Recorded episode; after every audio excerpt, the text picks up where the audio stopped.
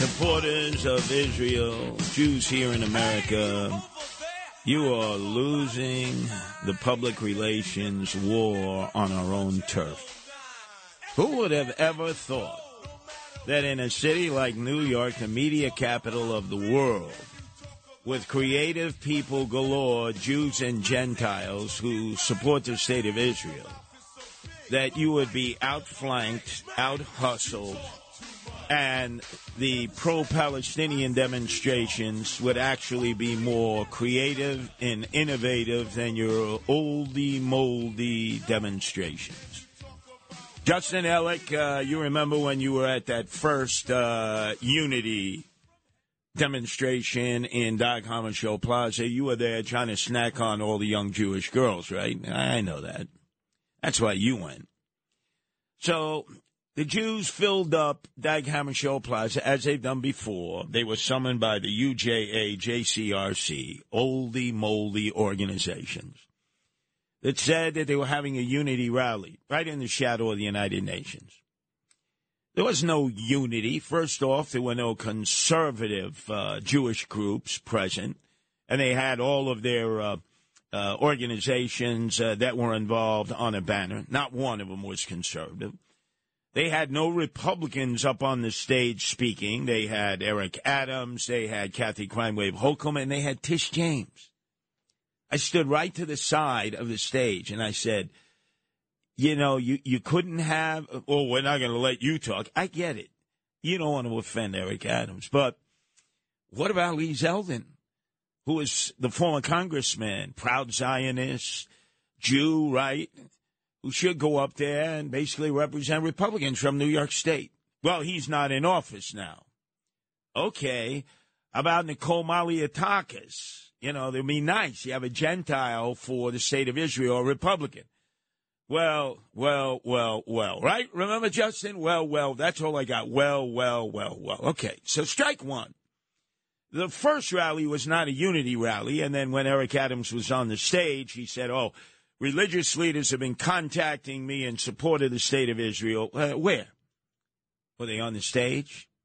Is anybody there from the Archdiocese, uh, from Cardinal Dolan's office? No. Any of the Presbyterians, Methodists, Lutherans, Episcopalians? No. In fact, uh, any of the uh, black reverends? No.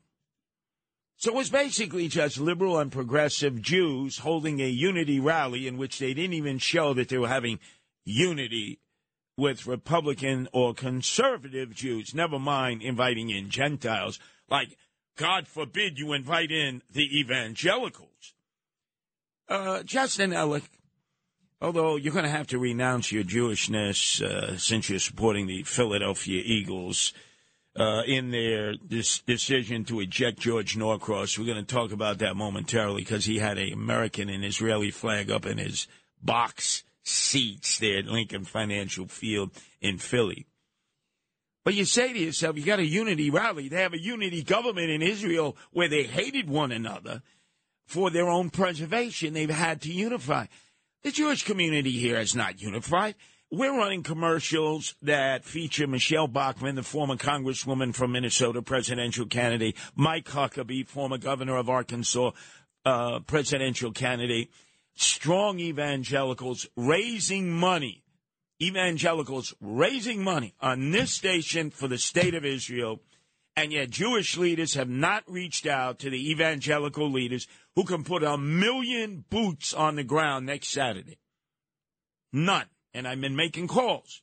Well, the Jewish leaders haven't invited us. The Jewish leaders don't want us. The Jewish leaders don't like our politics. Well, well, well, I didn't know the litmus test for the support of the state of Israel, which is fighting for its survival, is based on the politics of the supporters. So that was the first rally. Second rally, Justin, was in Times Square. Again, the UJA, the JCRC, some other front organization. And who was the keynote speaker? The Schmucktaputz, the Pisher, the Schmendrick, Chuck E. Cheese Schumer, the most boring speaker imaginable. I looked at the faces of some of the people there, and after about 20 minutes of his diatribe, he gives a speech at every every time he goes to a Jewish event. Same speech. I could lip sync the words. he drove the audience away. Most people had Israeli flags up, occasionally an American flag. So all these tourists walking by in Times Square, the second unity rally, are figuring, hey, they don't want us. You know, it's Israel. I'm not, I'm not a Jew. I'm not from Israel. Most Americans are not. The optics are incredibly important.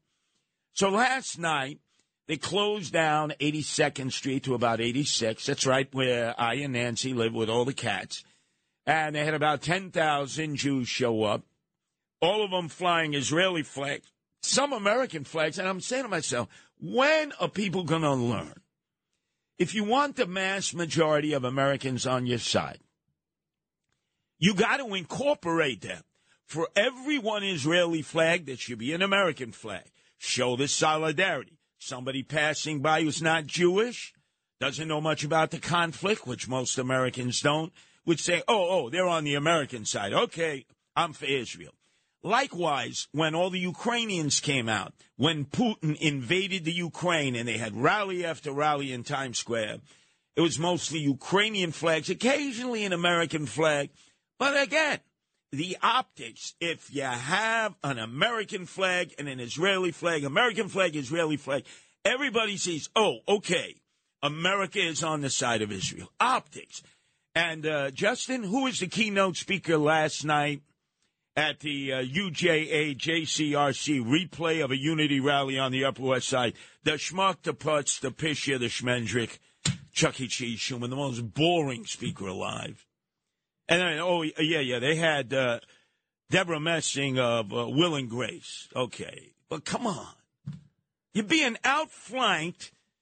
You're being outorganized the New Jack protesters who support the Palestinians are winning the optical competition because the day before on Monday, brilliant of them, and they always hide behind a Jewish organization, a stated Jewish organization.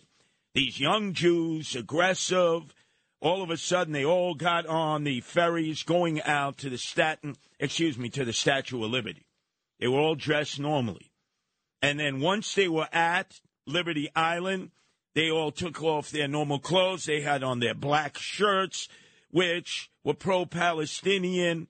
Uh, like many of the pro Palestinian rallies they've attended, it says Jewish Voice for Peace. They mixed into Liberty Island. They put up their banners, their banners which said Palestinians should be free. The world is watching.